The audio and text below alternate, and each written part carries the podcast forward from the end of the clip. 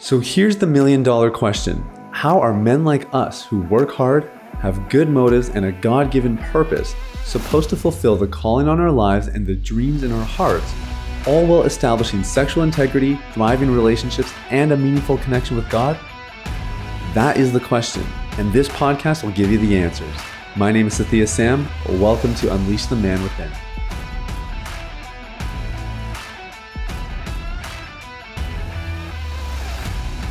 What's up, everybody? It's Thea Sam here. Welcome to Unleash the Man Within.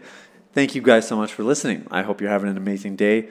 And uh, I know I am. It's a nice sunny day in Jamaica. We're hitting about 30 degrees Celsius. And uh, man, to all my Canadian friends, all I can say is I am sorry. You guys are missing out. Let me tell you. It's so funny. I had a, a family chat with my uh, well, with my family. That's usually who you have family chats with. Um, I had a family chat last week, and uh, a bunch of them were all dressed up in sweaters and stuff. And I was like, a sweater? Wow, it's been so long. And uh, it will continue to be a while before I have to wear a sweater again, which is actually a really pleasing thought. Wow, I'm really glad we had this conversation. You know, I feel better already. Um, so no, it's uh, it's nice weather in Jamaica here, and we're having a good time. Um, I'm gonna just jump right in today to a topic that I think a majority of people have struggled with and maybe even struggle with um, today. And it, it's a hard one to pinpoint, but once you start digging into it a little bit, actually you realize that uh, yeah, this is this is a pretty important subject, and if it's not addressed, it can have some really damaging consequences. So we're talking about people pleasing, and the reason we're talking about this is because a lot of my clients struggle with people pleasing.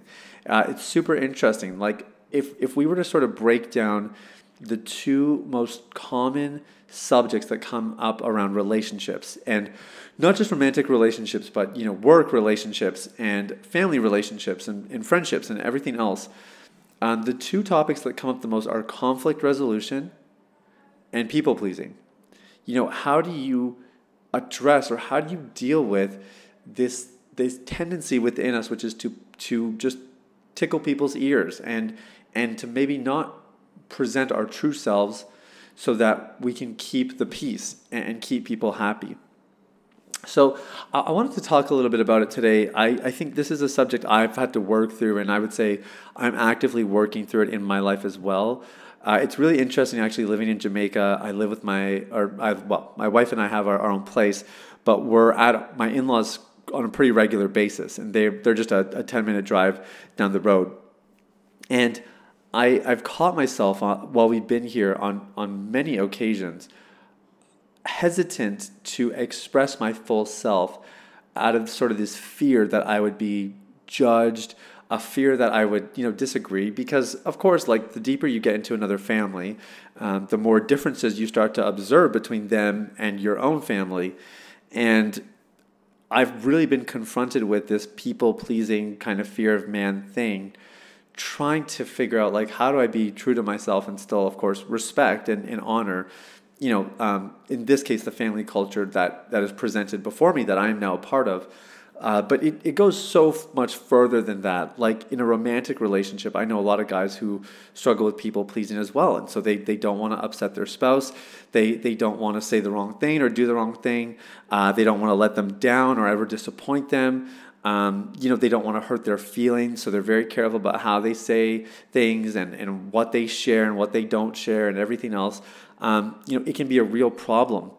In the workplace, people pleasing can actually stop you from reaching your potential and getting promotions that you're due because there's uh, this fear often in work cultures of if I what if I say something that upsets the boss then you know um, then he's not going to give me the opportunities. He's not going to give me a chance to uh, you know to take on another project. He's going to lose his trust in me his belief in me whatever else. So th- there's a lot of different examples, and I could keep going, but I, I'm sure you get the idea. I'm sure if I asked you, you could recall at least an example pretty quickly of when you struggled with people pleasing. Um, we're not super interested in what people pleasing is. We're much more interested in how to deal with it and how to overcome it. I want to give you four questions today that you can think of when you experience people pleasing. These are questions that uh, realistically you probably have to journal early on. So it's a little bit less practical. Like ideally, I'm giving you guys stuff that you can just pull up on the fly. But if you get really good with this system, these will be things that you can pull up on the fly. Um, just working through these four questions goes a really long way. So all today's episode is is I'm just going to talk you through um, an example, uh, the example with my in-laws, and then I'm gonna I'm gonna put myself kind of on the pedestal here for you guys to see. Uh, pedestal is uh, really that's way too glamorous. I'm gonna put myself on the operating table. That's probably a little more accurate. And um, I'm to give these four questions, and then I'm to kind of use myself as the example and the illustration uh, to hopefully drive the, the point home a little bit and give you an idea of what it might look like for you to work through this as well. Now, before I get into these four questions, um, I will start by saying that, you know, if you struggle with people pleasing, what I want you to understand is that deep underneath that, that people pleaser or that struggle is something really beautiful. And it's this part of you that actually cares about the, uh, the feelings, the mood, and the experience of the people around you. That is a beautiful thing. And it would be a heinous mistake to over respond to your people pleasing ways by becoming calloused, hard hearted, and inconsiderate of the people around you. That's not the goal here, it's not the ambition. And I think that has been uh, some of the solutionizing that guys have resorted to to try to deal with people pleasing is a very sort of black or white, all or nothing, dichotomous approach. It's like either I'm a people pleaser or I'm a people destroyer.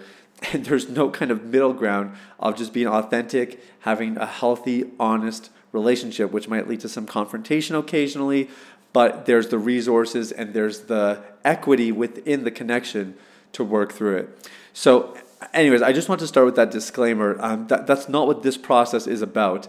Uh, the four questions I'm giving you are really about how you work through the people pleasing and find a place of truth that allows you to act appropriately. Now, one other thing I want to say is that people pleasing is inherently ungodly. I really want you to take that in. People pleasing is ungodly.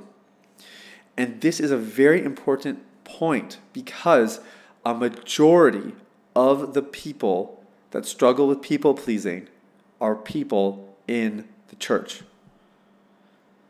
The church is, is notorious for breeding people pleasers, people who can't say no, people who are too afraid of, of the spiritual ramifications if they were to have a backbone and stand their ground a little bit and it's really toxic. It's it's giving rise to that. There's a whole um, there's a whole sector of, of clinical therapists who focus on spiritual abuse now.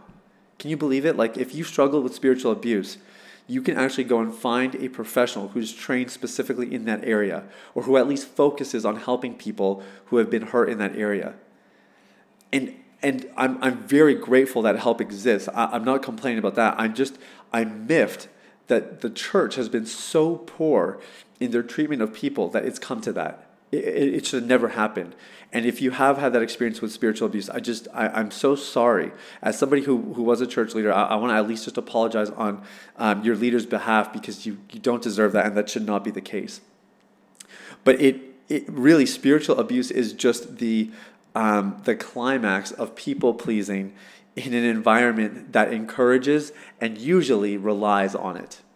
So, anyway, uh, I don't want to get too far off track here, but I do want to say that, uh, well, I just wanted to say that. Um, so, I think that's important to note. Okay, let's go through these four questions.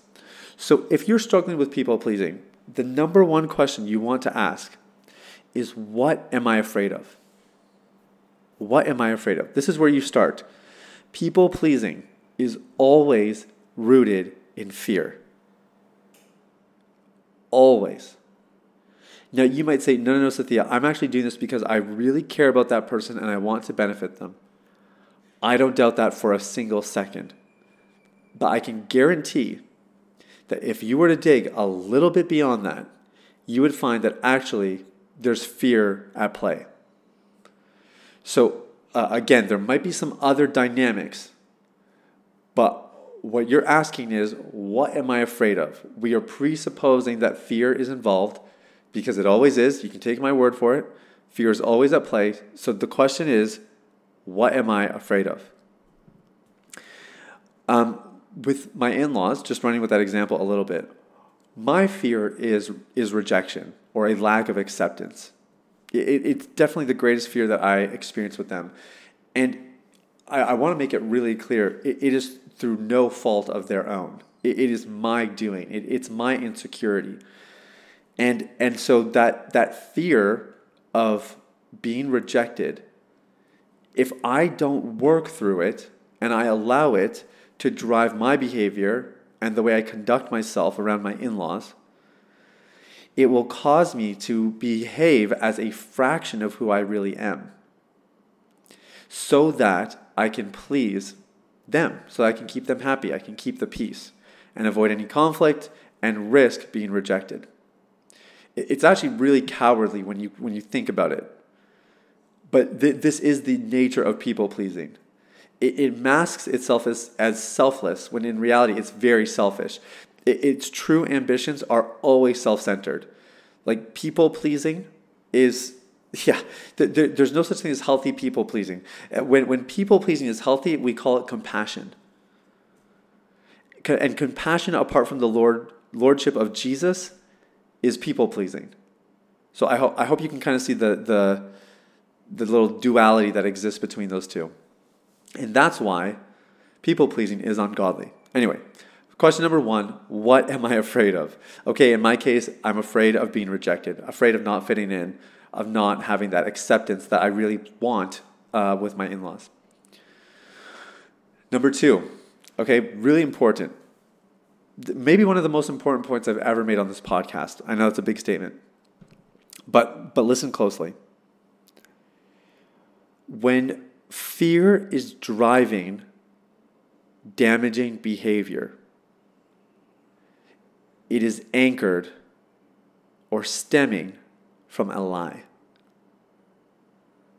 So when fear drives you to destructive behavior, it is simply the symptom of a deeper lie. That's a really important point to take in. So, the reason I'm talking about fear that leads to a you know damaging behavior is because when you're in the jungle in Africa and you encounter a mountain lion, that fear is really healthy. and that fear should lead you to make decisions that hopefully give you a chance at survival. But when you have a fear of being rejected and it causes you to uh, present a convoluted version of yourself, a distorted representation of who you really are, then it's a problem. It's, it's damaging behavior. What lie is driving my fear? In my case, uh, the lie for me was that if they saw who I really was or how I really felt about you know that subject or whatever, they would reject me. If they really saw who I if, if they really saw who I am, if they really knew me, they would reject me. See, the, the problem is when we are processing these situations, we stop at question one. And as a result, we blame shift See, what am I afraid of? Well, I'm afraid of, um, you know, so and so saying something bad about me. You know, they're always talking bad about people and da da da da da. And I'm just worried that if I really express how I feel, they're going to talk bad about me too. See, that that it's so easy. It's so easy to just shift the blame and say, yeah, you know, that person, they're intimidating, they're a bully, they're, you know, X, Y, Z. But when you ask question two, well, what's the lie that's actually driving this fear? what you realize is it, it it's it's on you. Like the ball's in your court. This issue exists in your hula hoop, in your realm. It's in your arena. And it, it's not to deny the fact that there might be, uh, you know, some intimidation going on or some bullying tactics or whatever. But at the end of the day, what's actually driving a majority of your experience with people pleasing are the lies that you're believing. So for me, I believe this lie. Like, if they really see who I am, they're going to reject me. That's craziness. Like, even as I say that, I realize how stupid that is. But it, it has driven me in certain conversations to be silent, to simply agree, to nod, to not really speak up, or or or to just even not not not make that joke because oh I, I don't know are they going to think that's funny or is that too far? Am I being too much? Um, all of it is anchored in this lie of like if they see who I truly am they'll reject me.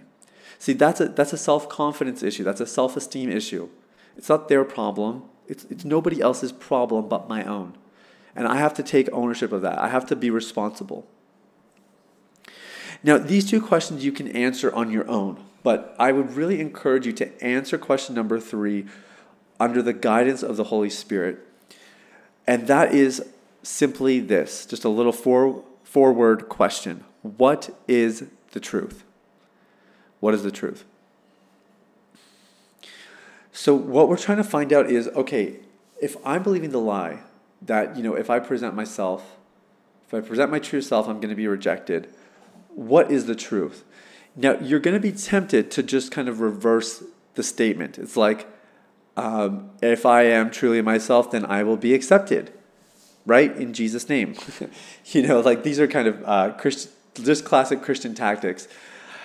Um, what is the actual truth? Well, when you tune into the Holy Spirit, that's where this question can be really powerful because He will actually speak the truth to you in a way that's that's unique to, to your personality and specific to your situation.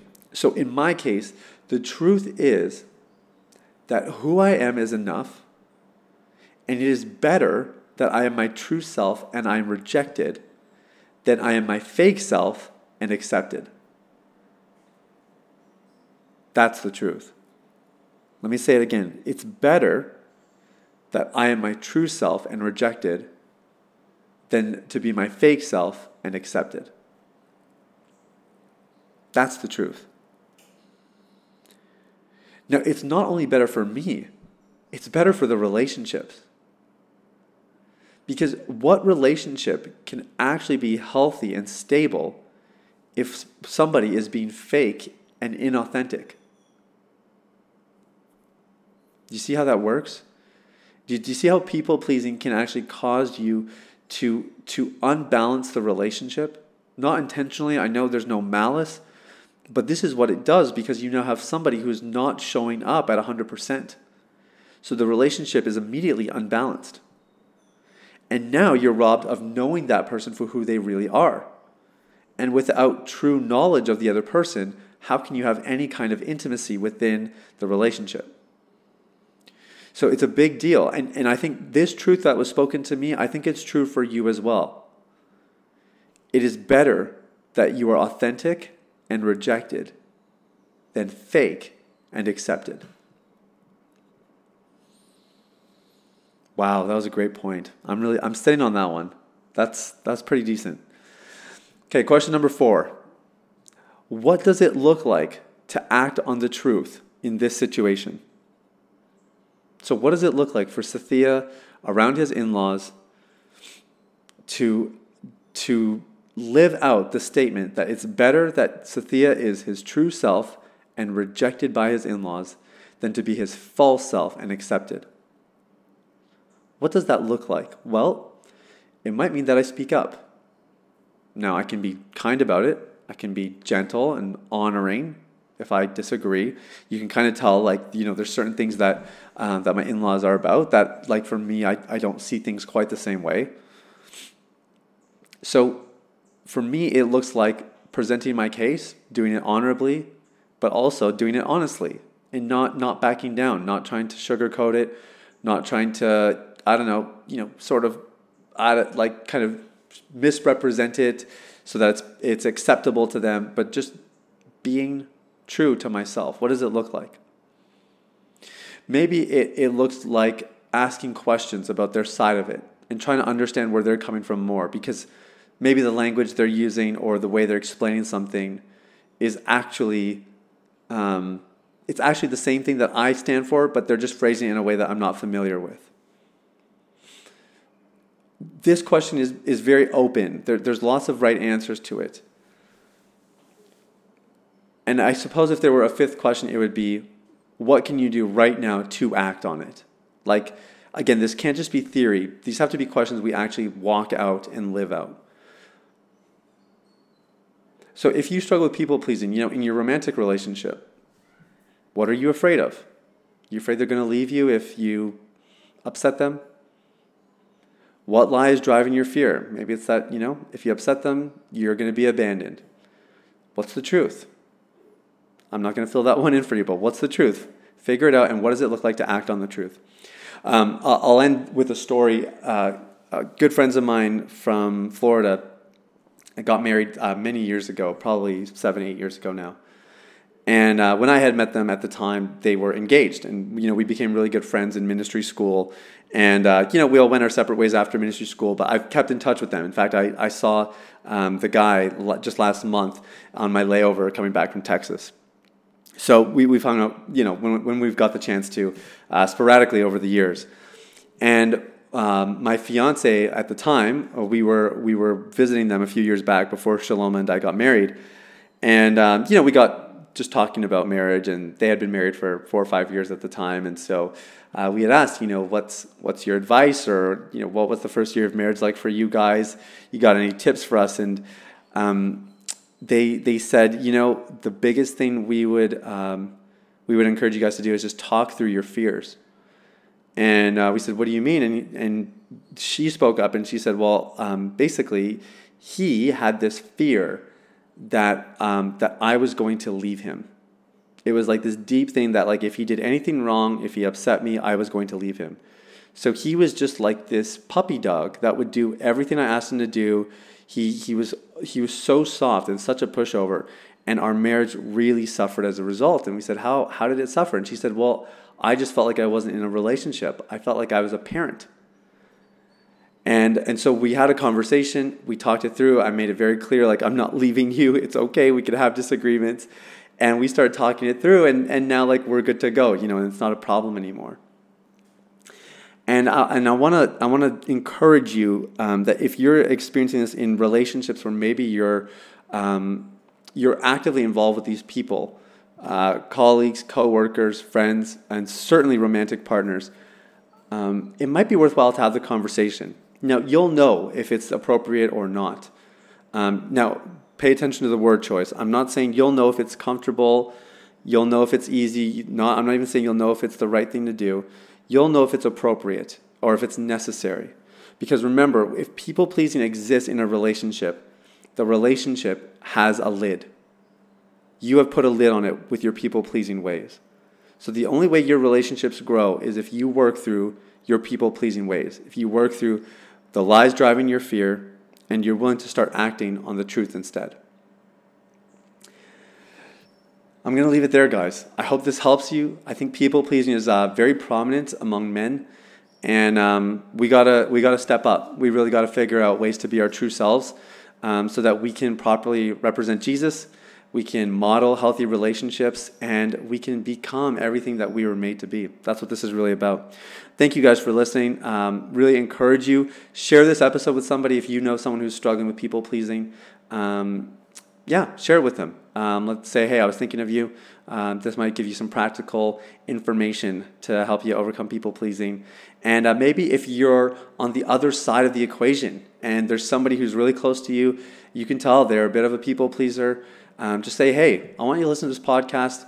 Um, give it some thought. I think I think our friendship could improve actually, or I, I, think this marriage could get a lot better if you put some of this into practice, and I'd be willing to help you out with it. Um, that would be that would make you like friend of the year or spouse of the year. You know, I think that would really go a long way.